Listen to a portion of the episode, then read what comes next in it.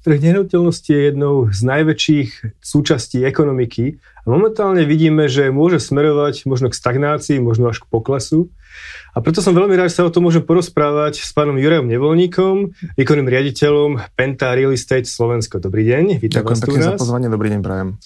Pán Nevolník, ako vy vidíte momentálnu situáciu na trhu nehnuteľnosti? Je to skutočne tak, že môžeme vidieť dokonca pokles cien?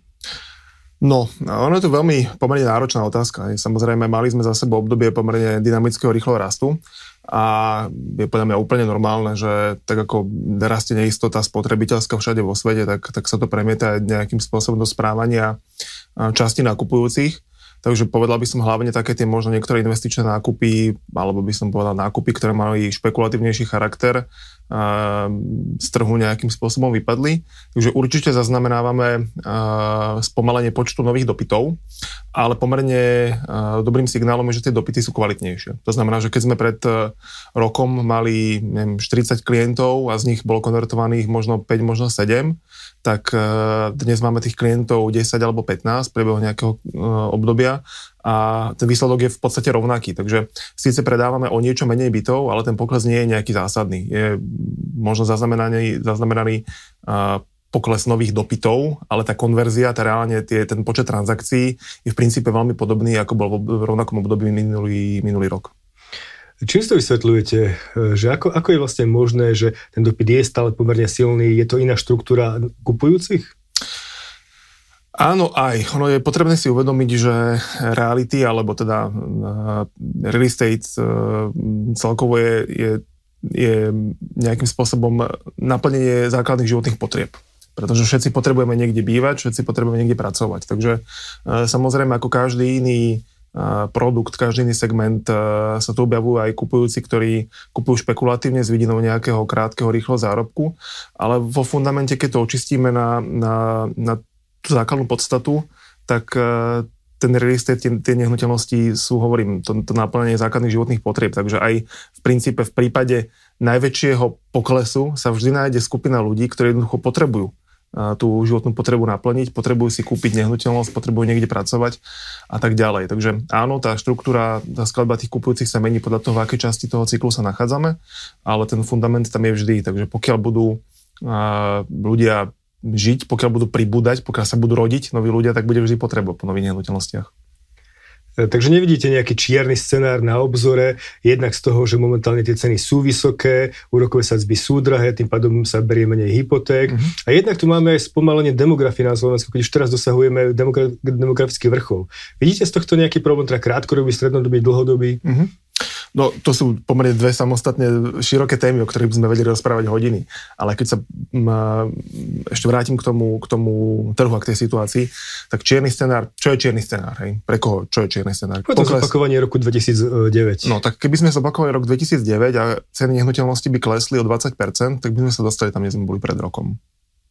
Takže to za mňa žiadny čierny scenár nie je. Takže e, naopak si myslím, že možno mierna korekcia by bola aj, aj trošku vítaná, aby sa to, aby sa to celé spomalilo, uh, pretože uh, za uplynulých niekoľko rokov uh, bol ten trh už trochu nezdravý, v tom zmysle, že nedalo sa prakticky popáliť na trhu nehnuteľností, čo pri, prilákalo strašne veľa takých tých rýchlo, rýchlokvasných e, podnikateľov, ktorí si povedali, že ach, reality idú, idem rýchlo začať podnikať v realitách, budem developer, zarobím na tom, čo samozrejme nie je dobré, takže uh, z tohto titulu je to možno aj fajn.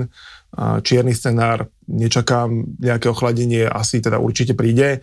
Teraz sa hádať, že či to bude 0%, 5% pokles, 2% rast, akože to je pre mňa zbytočné. Jednoducho, kto potrebuje bývať, nech nešpekuluje, ten byt si kúpi. Kto je špekulant, tak možno je dobré, že bol odradený od, od, od tej kúpy. Takže to je ako keby odpoveď Skrátka na tú prvú otázku. Ste, ste načrtli e, zaujímavú vec a to je to, že vzniklo veľa firiem, ktorí nemajú možno takú expertizu, ako by mali mať v trhu nehnuteľností a možno práve kríza môže na nich pôsobiť najviac, na kvalitu ich možno cash flow, možno schopnosti dodávať to, čo slúbili a tak ďalej. Presne tak, ono tu bolo spôsobené aj, aj presne tými úrokovými sadzbami, kedy banky jednoducho doslova hádzali tie peniaze po, po každom, kto mal nejaký investičný plán, čo sa teraz samozrejme otáča. Takže je možné, že viacero menších, e, nie úplne inštitucionálnych developerov sa môže dostať do, nejakej, do nejakých problémov s likviditou. A čo tí väčší developeri? E, je ich predsa pár na trhu, nemôžu mať aj tý problém, že išli do veľkých projektov, ktoré budú nelikvidné? Samozrejme, problém môže mať každý. Ja som rád, tá, ne, neanalizujem úplne účtovné výkazy konkurencie, ale som veľmi rád, že sme my ako spoločnosť veľmi dobre pripravení na nejaký prípadný pokles, takže za nás rozhodne v strese nejakom nie som ale, ale samozrejme, akože boli tu prípady aj veľkých zahraničných developerov, ktorí sa popálili a ktorí, ktorí prakticky skrachovali a boli nutení z trhu odísť. E, v čom je problém s tými zahraničnými developermi? Prečo práve zahraničné veľké mená na trhu neúspeli? No, treba si uvedomiť, že real estate je všade vo svete lokálny biznis. Toto je segment, ktorý je extrémne regulovaný, je pomerne náročný na, na poznanie lokálnych predpisov, zvyklostí, takých tých spotrebiteľských preferencií. Jednoducho je iluzorné, keď si poviem, že mám pocit, že sme veľký developer s kvalifikovaným týmom profesionálov a teraz keby sme išli robiť development do Vietnamu, tak keby som tam zobral najchytrejších ľudí zo Slovenska, tak asi by úplne nerozumeli tomu, ako to tam funguje, ako sa tam podniká, kto vydáva na čo, akú pečiatku. Takže vždy je to o tom lokálnom knowledge. Potrebujete ten lokálny management a buď si ho nájdete kvalitný, alebo si ho nenájdete. Takže je to pomerne ťažké. Je to pomerne ťažké to podnikanie. Hovorím, vysoko lokálne špecifické. A sú to kvalitní ľudia v tejto oblasti? Dajú sa nájsť, dajú sa kúpiť? Ja si myslím, že áno. Že tak ako máme na Slovensku veľa kvalitných e, odborníkov v iných oblastiach, tak aj v segmente nehnuteľnosti a realit. E, samozrejme chýbajú vysoké školy, ktoré by napríklad sa venovali špecifický real estate finance. Na Slovensku ako odbor to neexistuje, čo je, hovorím, trošku bizarné vzhľadom na to, že nehnuteľnosti ako také sú najväčší typ aktív vo svete. A na Slovensku doteraz neexistuje žiadny študijný odbor, ktorý, možno sa teda milím, ale, ale myslím si, že nie, ktorý by sa tomu štruktúrovane venoval. Takže, takže tak. Vy ste spomínali to, že viac menej ste pripravení na aj potenciálnu krízu. Mm-hmm. Aj ste rátali teraz tým, že toto je cyklické odvetvie a jednoducho už niečo také príde, ako prišlo pred 10 rokmi, teda 15 rokmi už pomaly? Pozrite, oh, ekonomika ako taká je, je cyklická, real estate je takisto sa neriadi inými, inými zákonitostami. Jednoducho krízy prichádzajú, odchádzajú je dôležité neprestreliť eh, ani jedným, ani druhým smerom. Nebyť jednoducho príliš eh, optimistický v časoch, kedy sa darí a byť príliš pesimistický v časoch, kedy je ekonomika v poklese.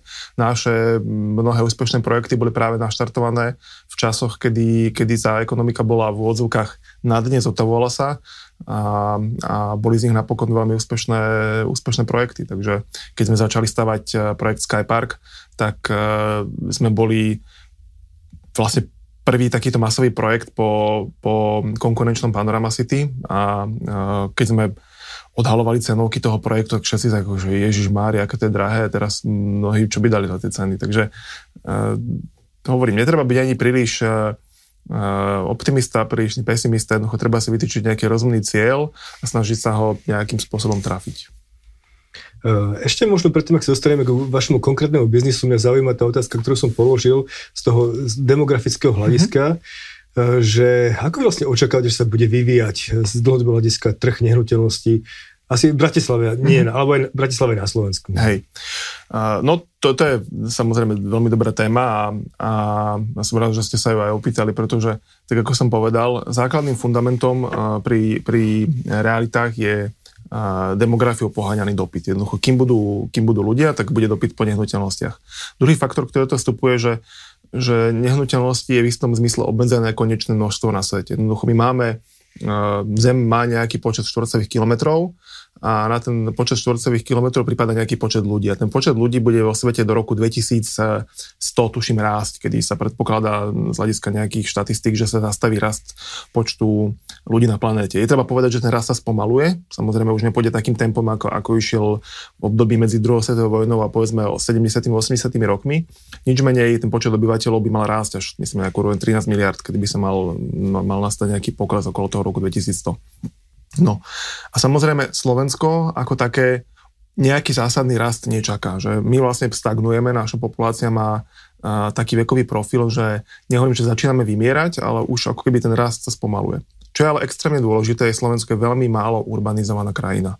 Keď si zoberieme, tak e, Slovensko je urbanizované, tuším, na nejakých 54%, ak sa nemýlim, to znamená počet obyvateľov, ktorí žijú v nejakých uh, stredne veľkých väčších mestách Pre porovnanie Ukrajina, ktorú my máme zažitú ako nejakú agrárnu krajinu, je urbanizovaná na vyše 70%, čo je aj vlastne priemer Európskej únie, je tuším niekde okolo 74-75 a toto číslo má postupne ešte rásť do nejakého roku 2050, kedy by sme mali konvergovať na, tú, na ten priemer Európskej únie, čo znamená, že najbližších 30 rokov pribudne na Slovensku približne, ak sa nemýlim, 500-600 tisíc obyvateľov, ktorí budú žiť v mestách.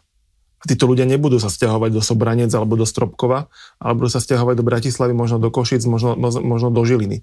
Takže keď si tento púl nejakým spôsobom proporčne rozdelíme, tak nám z toho ako sediackou matematikou vyjde, že v Bratislave pribudne najbližších 30 rokov približne 200 až 400 tisíc obyvateľov. Takže ďalších 10 tisíc eh, ľudí každý rok, ktorí jednoducho prirodzene tou, tou migráciou populácie sa budú stiahovať do miest, ktorí to pribudnú a pre nich je potrebné stavať byty, pre nich je potrebné stavať kancelárie, nákupné centra, občianskú vybavenosť a tak ďalej a tak ďalej. Takže uh, to je akoby veľmi zjednodušená odpoveď na veľmi náročnú otázku. Uh, takže to je dôvod vlastne, prečo vy sa špecializujete najmä na Bratislavu alebo iba na Bratislavu? V princípe v tejto chvíli áno. Uh, hovorili ste aj o teda druhej nohe nehnuteľnosti a to sú komerčné nehnuteľnosti. Uh, tam ste asi tiež dosť silní. Tam vidíte, aký, uh, aký výhľad na trh? Opäť, podobne ako pri, pri bytoch. Ja som nikdy nebol zastanca takých tých veľkých, akože wow, nový trend, všetko sa mení. Hej. Keď bola pandémia, tak všetci CFOs mali rovnaký geniálny nápad, že všetkých pošleme pracovať z domu a už nikto nikdy do kancelárie nevráti. No a vidíme, že to úplne tak nefunguje, že kultúra firmy sa na diálku budovať nedá a napriek tomu, že určite existuje časť povolaní, ktoré sa dajú vykonávať aj nejakým spôsobom flexibilne na dielku, tak som presvedčený, že z dlhodobého hľadiska žiadny masový exodus nenastane mm, v kanceláriách a to, to, to vlastne aj vidíme. A, a z tohto titulu ja som opäť v tomto prípade konzervatívny, nemyslím si, že nás čaká nejaký výkyv naľavo alebo napravo. Jednoducho Bratislava má track record toho, koľko kancelárií tu pribúdalo za uplynulých 10-15 rokov. My sme si urobili takú jednu pomerne sofistikovanú analýzu, ktorá skúmala rôzne parametre od toho, aký je HDP, ako sa vyvíja znalostná ekonomika v, v tom zmysle, že koľko ľudí robí v kancelárskych zamestnaniach versus nejakých iných odvetviach a tak ďalej a tak ďalej. Z ktorého nám vyšlo nejaké číslo, ktoré keď sme potom porovnali s historickými dátami, tak to veľmi pekne korelovalo, že sme vlastne vytvorili matematický model, ktorý nám umožní predikovať, koľko ľudí bude potrebovať v Bratislave kancelárie. A ten model, keď sme aplikovali na historické dáta, tak to sedelo takmer 100%. Takže uh, vieme, ktoré sú to faktory, ktoré ovplyvňujú dopyt po nových kanceláriách a na toto sa snažíme smerovať náš nový pipeline. Takže do významnej miery tento biznes je o tom, že mám hlavne teda nejakú predikciu a na základe tej predikcie sa snažím, sa snažím postupovať, ale potom samozrejme sú aj technické veci. Napríklad mm-hmm. to, či Bratislava má dosť miesta na to, aby tu vôbec mohli ľudia prichádzať, či sa dá nieka, niekde budovať, to, čo vlastne budovať chcete. E, stále sú tu otvorené priestory, kde vlastne môže vznikať, môžu vznikať e, obytné budovy, môžu vznikať komerčné budovy. Ja neviem, akože keď sa prejdeme po Bratislave, tak akože každých 50 metrov je to nejaká prieluka. Hej? Bratislava nie je New York ani zďaleka ani sa mu neblíži. Bratislava je extrémne riedko zastávaná, čo samozrejme si vyberá svoju daň v podobe nízkeho fungovania mestskej infraštruktúry a, a nízke rentability aj teda, obslužnosti MHD. Kým jednoducho, kým tu nie je nejaká kritická hustota, tak my nemôžeme čakať, že budeme mať dobre fungujúce MHD, že budeme mať dobre fungujúce uh, zásobovanie kanalizáciou, pitnou vodou, všetky veci, ktoré v Bratislave uh, akoby vieme, že historicky boli problematické, že tu vytápalo vytápalo pri každom prílovovom daždi cesty, pretože kanalizácie boli v zlom stave, ale to nebolo kvôli tomu, že by sme to mali neschopných ľudí, ale jednoducho tým, ako je Bratislava riedko zastávaná, tak jednoducho obsluhovať tú infraštruktúru je finančne veľmi náročné. Takže jednoducho, bohužiaľ, keď sa to možno niekomu blbo počúva, tak jediný uh, spôsob, ako udržať Bratislavu v odzovkách pri živote je intenzívnejšou zastavbou. Keď človek chce žiť v prírode, tak samozrejme to je úplne legitimné a potom nech sa odsťahuje z mesta. A to je celkom v rozpore s tým, čo sa momentálne aj pred komunálnymi voľbami dialo, kedy väčšina poslancov sa snažila uh, spraviť uzávery na ďalšie, ďalšiu výstavbu. Uh, asi, asi to potom nie je v uh, súlade s tým, čo, čo hovoríte, ak má sa mesto posunúť ďalej na vyššiu úroveň, tak asi bolo treba možno aj viac stavať v tom centre, je to tak? No ja neviem, akože sú také populistické kidy s prepáčením, akože komu to prospeje, keď, keď sa nebude stávať, akože že komu? Tak keby sme povedali, že tak poďme zastaviť výrobu chleba. Ako, jednoducho bývanie je základná ľudská potreba tak kde sa má stavať? Akože budeme teraz rúbať Karpaty, aby sme stavali tam? Jednoducho, máme tu nejaké mesto, tak miesto toho, aby sme vyťažili jeho potenciál a, a, a jednoducho zintenzívnili to, zlepšili to jeho fungovanie, tak budeme zaberať ja neviem, polia a lány okolo? Aký to je nezmysel? Kde v histórii vznikli objavy v um, umení, vo vedách, technike a tak ďalej. No nevznikali na kopaniciach, vznikali v centrách miest, od antiky až po cez renesanciu až po súčasnú dobu. Jednoducho to tak je, mesta vždy boli symbolom vzdelania, inteligencie a, a nejakého spoločenského rastu. Takže buď máme ako spoločnosť ambíciu sa posunúť ďalej a potom jednoducho, áno, poďme Bratislavu posunúť 21. storočia, alebo nie, no tak potom to nerobme, hej.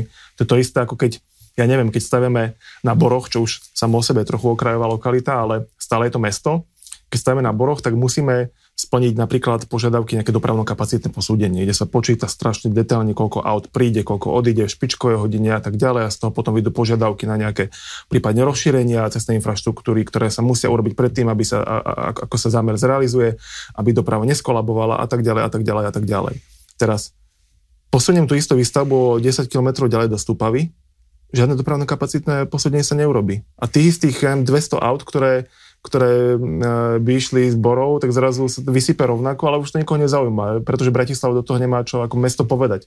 Takže my komplikovaním stavby e, alebo komplikovaním výstavby v Bratislave vlastne vyháňame tú stavbu na perifériu, čo je úplne zle pre Bratislavčanov, pretože potom z toho nemá žiadne dane a nemá z toho žiadne iné benefity a má tie náklady tak či tak, pretože tí ľudia sadnú do auta a prídu do tej Bratislavy pracovať. Nepracujú v Stupave, alebo teda málo, hej, ale pracujú v tom hlavnom meste.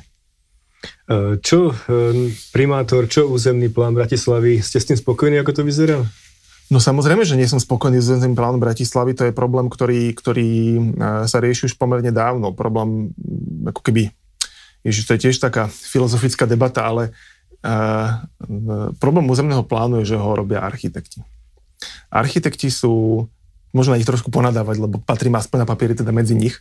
Architekti majú často jeden problém, že sú arogantní, že majú pocit, že vedia predikovať, ako sa bude vyvíjať svet. A to samozrejme je úplne iluzórne, to je nereálne. Takže územný plán miesto toho, aby hovoril iba zakladal rámce, čo sa smie a čo sa nesmie. Jednoducho, takže nepostavím kafilériu vedľa škôlky materskej.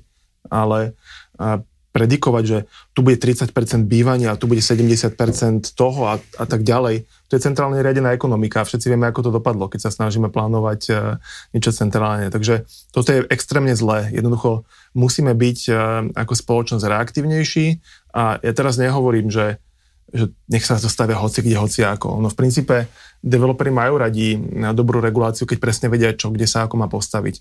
Ale, ale regulovať uh, presne percentami, že kde koľko čoho má byť, to sa jednoducho nedá. To je úplný nezmysel. To, to je, uh, v histórii boli pokusy o, o umelé mesta na zelenej lúke, miliutinové pásmové mesto alebo Brazília a tak ďalej, také tie modernistické urbanizmy. A vieme, ako to funguje. No, no funguje to otrasne. To nie sú dobré mesta pre život. Pekne fungujú také tie mesta, ktoré všetci majú radi historické centrá miest, kde sú romantické malebné uličky, krivolaké a tak ďalej, ale to nikto nenavrhoval. To ne, nesadol si nejaký stredoveký plánovač a povedal, že tu bude romantické zákutie. Jednoducho boli hradby, bolo strede nejaké námestia kostola, do toho sa bolo treba obchať. Takže sa to využilo na 100%. A to, to sú tie mestečka, ktoré teraz považujeme za romantické a pekné, teraz by nikdy nemohli vzniknúť. Bratislavský územný plán je tak nastavený, alebo na, nie, nie, aby som teda nekrivdil len bratislavským urbanistom, ale aj naše svetlotechnické normy a tak ďalej, sú tak nastavené, že druhé centrum starého mesta by nemohlo nikdy v živote vzniknúť. Nikdy. Pretože koeficient zelenia je tam asi 3%, svetlotechnika tam nevychádza absolútne nikde. Takže jednoducho nám sa niečo páči, ale potom to samozrejme uh, zakazujeme tým, že to preregulovávame. E, to je veľmi, veľmi zaujímavý pohľad, takže chyba tam, chyba tam nejaká praktičnosť v tomto, v tomto pohľade, niečo, kde by sa vzali do úvahy v podstate možno aj aj ale súhlasím, ako centrálne plánovanie asi nikde, nikde nefungovalo, v Číne to vidíme možno momentálne no. najviac. Ale potom možno k inej veci. Momentálne máte nejaké veľké projekty, kde, do ktorých chcete ísť. Uh, nad, vlastne nad centrom, širším centrom sa čertajú momentálne 4 veže, ale teda, uh, či, tieto, už ak sa to volá, Sky Park samozrejme, 4 veže, štvrtá sa tam teraz stavila, to už nie je váš projekt, mm-hmm. predpokladám. Uh, čo vlastne po tom, po tom odchode veľké akcionáre ostalo pre Pente ako, ako biznis a čo mm-hmm. plánujete robiť ďalšie? Mm-hmm. Uh, my máme takú, takú uh, by som zásadnú stratégiu, že chceme robiť veľké územia. To je to, kde my ako developer vieme najviac vytvoriť nejakú pridanú hodnotu, pretože urobiť niekde jednu bytovečku a tým skončiť, na to možno aj zarobíte viacej a je to rýchlejšie z hľadiska cash flow, rýchlo to otočíte, akože má to kopec benefitov ale pre nás to až také zaujímavé nie je. Takže chceme robiť veľké územia že samozrejme zostáva nám lokalita Bory, ktorá je na najbližšie 2-3 dekády tam je čo robiť. Že to je uh, jedna veľká časť. Potom druhá kľúčová časť, ktorú sme akvírovali v priebehu minulého roku, alebo ešte to bolo, akvizícia bola dokončená tento rok, začatá bola minulý rok, uh, boli pozemky na južnom brehu Dunaja, vedľa lokality, uh, ktoré znamená ako Nové Lido, kde vlastne momentálne prebieha medzinárodná architektonická urbanistická súťaž, pod takým projektovým názvom South Bank Bratislava, kde máme naozaj svetovú architektonickú smotánku, ktorá, ktorá je v rámci tej súťaže. Včera sme z okolností oznámili výsledky prvého kola a postupujúce ateliéry. Takže to je, to je veľká lokalita. Potom scelujeme a pripravujeme na urbanizáciu zónu medzi Dubravkou a Karlovou Sou pomerne veľkú, veľkú lokalitu, kde plánujeme v prevažnej miere výstavbu bývania. A máme rozbehnuté nejaké ďalšie akvizície, o ktorých e, ešte nemôžem informovať, ale všetko sú to skôr teda projekty, ktoré majú potenciál niekoľko tisícov bytov a desiatky až stovky tisíc kancelárskych e, priestorov. Takže opäť veľké projekty, hlavne asi zaujímavý bude ten na južnom brehu e, Dunaja a keď hovoríte, že tam sú svetoví architekti, tak môže to byť aj potenciálne veľmi, veľmi zaujímavé. V každom prípade, ale poďme možno k tomu vášmu modelu, ako vy fungujete, pretože asi keď postavíte budovu, tak si ju nenecháte na XY rokov, alebo áno? Uh, opäť, uh, závisí, kedy sa uh, s, tým dokončením budovy trafíte do toho cyklu, ako máte tú budovu prenajatú, či ju máte prenajatú na 50%, 70% alebo 80%, pretože keď dokončíte budovu, tak vlastne vy ste najväčšiu pridanú hodnotu vygenerovali to výstavbou, povolovaním a obsadením e, tej, toho projektu nájomcami. Vtedy je vygenerovaný tá kľúčová hodnota a potom vám plinie v odzokách dividenda z nájmu. Hej. A investor, ktorý si kupuje budovu, kupuje cash flow, kupuje nejakú kvalitu toho cash flow od nájomcov, pozerá sa na to, ako máte skladbu nastavenú, etc. A keď sa zídu očakávania predávajúceho a očakávania kupujúceho, tak uh, sme v princípe ochotní predávať. Viacero projektov sme takto už exitovali aj v Prahe, aj na Slovensku. Princípe na na Slovensku sme zexitovali všetky e, výnosové aktíva okrem obchodného centra Borimol, čo teda kap, kapitola sama o sebe a tam ani v dohľadnej dobe neplánujeme z x dôvodov e, ten predaj. Takže ako náhle máme pocit, že to aktívum je na maxime svojej hodnoty, že už tam nemáme ako veľmi pridávať hodnotu a špekulovať potom narast, pokles cien do budúcna, to akoby úplne nerobíme. Takže keď sme presvedčení, že teraz je správna doba, že sme jednoducho vyšperkovali to, to aktívum, tak vtedy ho predávame. Ideme s tým na trh a nemáme nejakú, teraz by som povedal, že danú stratégiu v tomto zmysle, že musí to byť do roka, musí to byť do 4 rokov alebo do 3 mesiacov. Nie, jednoducho dokončíme, plne prenajmeme a keď sme presvedčení, že je to aktívum dobré, tak predávame možno aj hneď po dokončení. Ak e, o tom nie sme presvedčení, tak si počkáme, kým, kým, to, kým to vyšperkujeme že dokážete aj stavať, aj držať, aj sa o to starať. Presne si vyžaduje asi veľký, veľký tým ľudí a mhm. kvalitných ľudí. V každom prípade sedíme teraz v budove Rosum a vy ste mi povedali pred reláciou, že to je vlastne váš prvý osobný projekt. Áno, je to tak? Áno, áno, je to tak. To bol prvý projekt, ktorý som ako keby samostatne manažoval, takže to pre mňa trošku aj nostalgické. Hej, ale uh, samozrejme, povedzte, kedy ste s tým začali, koľko to trvalo a kedy ste potom predali tú budovu, že aký je ten cyklus v tom prípade? No začalo to niekedy v roku, nie, na prvom roku 2010 alebo 2011 zrejme, ja som, ja som nastúpil do, do firmy v 2010 a my sme mali tento pozemok, kde sa mali pôvodne, tu boli nakreslené také rezidenčné tri veže, a to bolo práve v tom 2010-2011, keď ten segment na Slovensku veľmi výrazne utrpel. Ale paradoxne sa v tom čase celkom darilo kanceláriám. Že mnohé firmy zo západnej Európy posťahovali tie shared service centra do, do lacnejšej krajiny. Na Slovensku sa pomerne dobre darilo kanceláriám, tak sme si povedali, že tak prečo neskúsime na tomto pozemku kancelárie. Po biznisovej stránke to viedol bývalý kolega, vtedy tiež taký veľmi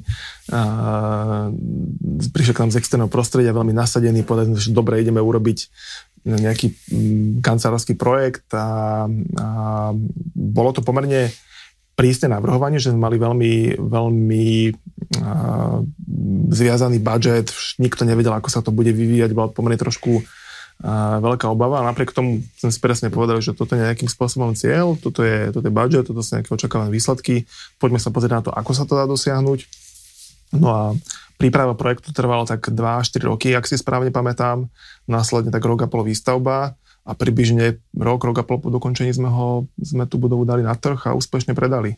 Takže teraz fakt si nepamätám presne, kedy to bolo. A takých 5-6 rokov dozadu už, už kedy sme to dokončili. Takže to je ten ideálny model. Postaviť kvalitnú vec, o ktorú je záujem, naplniť ju nájomcami a potom ju predať investorovi. Presne tak, pretože ten investor, ktorý od vás kupuje, kupuje s nejakým očakávaným výnosom, ktorý je väčšinou zásadne iný, ako, ako je ten očakávaný výnos vás ako developera, pretože keď má budovu, ktorá generuje neviem, milión eur ročne, ako v úvodzovkách čistý zisk, keď to voláme net operating income, tak príde investor, ktorý za ňu zaplatí 20 miliónov, tak jeho výnos je 5%. A pre väčšinu investorov je to dostatočný výnos, je to v podstate pasívny príjem, keď to tak zjednoduším.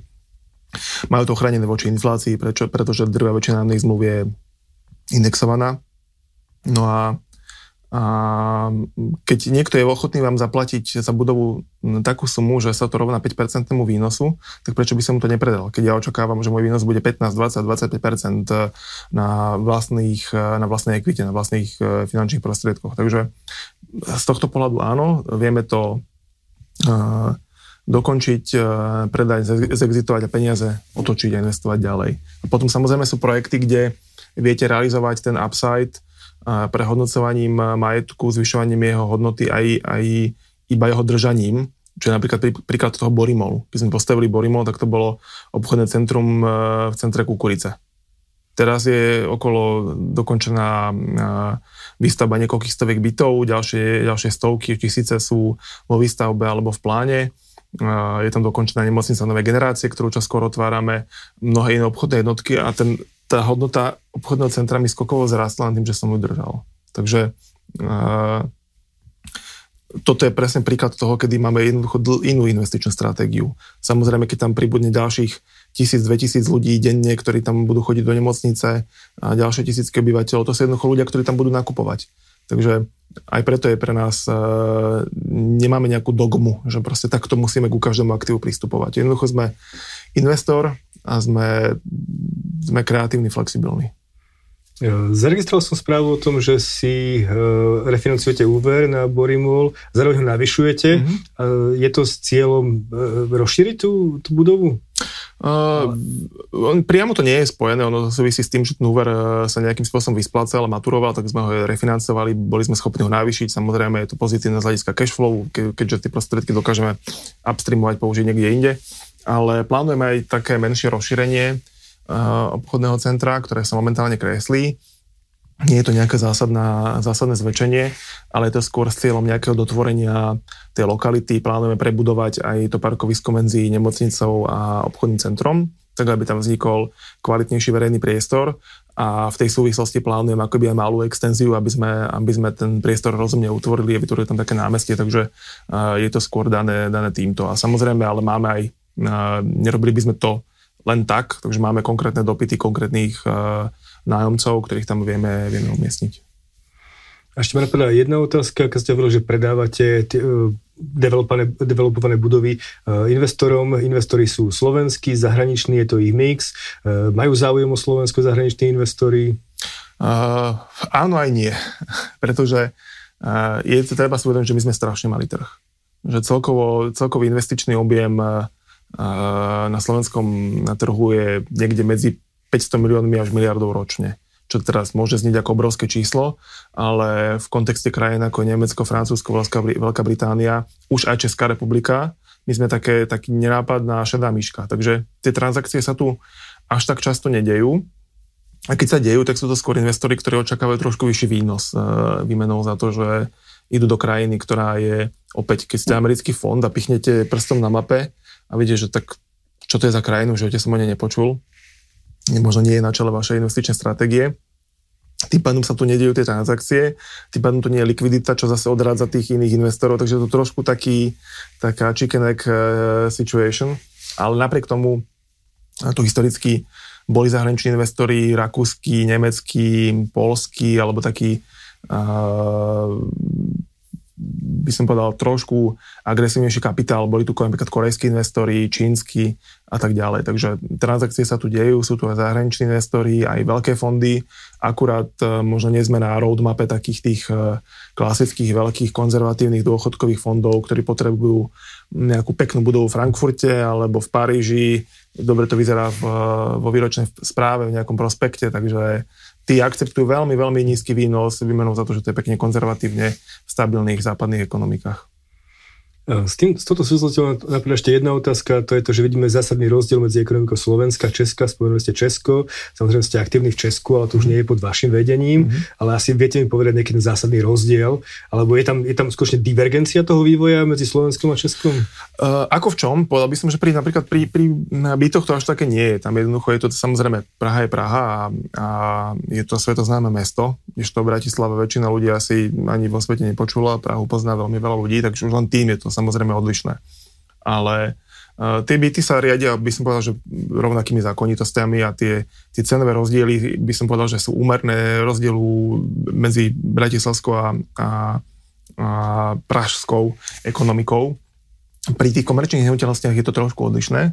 Tam sú tie, tým, že je tam naozaj väčší púl tých zahraničných fondov, tak tie rozdiely v tom, v tom oceňovaní tých nehnuteľností sú naozaj pomerne výrazne odlišné. Keď mám na Slovensku nejakú firmu X, ktorá platí nejaký nájom a tú istú firmu mám v Prahe, ktorá platí nejaký nájom, tak ten investor si ten nájom v Prahe ohodnotí a akože pridá mu vyššiu, vyššiu cenovku, že považujú ho akoby za kvalitnejší ten cash flow, keďže tú budovu má v Prahe, má tam väčšiu likviditu, opäť vyzerá to dobre na tých prospektoch tých, tých investorov, tých fondov, takže uh, tam je tá divergencia pomerne veľká, že v tých komerčných nehnuteľnostiach my sme jednoducho také ospale predmestie Viedne v tomto. Ak snad sa to zmení, budeme všetci veriť. Takže ďakujem Jurovi Nevolníkovi, výkonnom riaditeľovi Pentaroliste Slovensko, že prišiel a povedal nám svoj výhľad na trh a zároveň aj vízu spoločnosti. Ďakujem pekne za pozvanie. Ďakujem.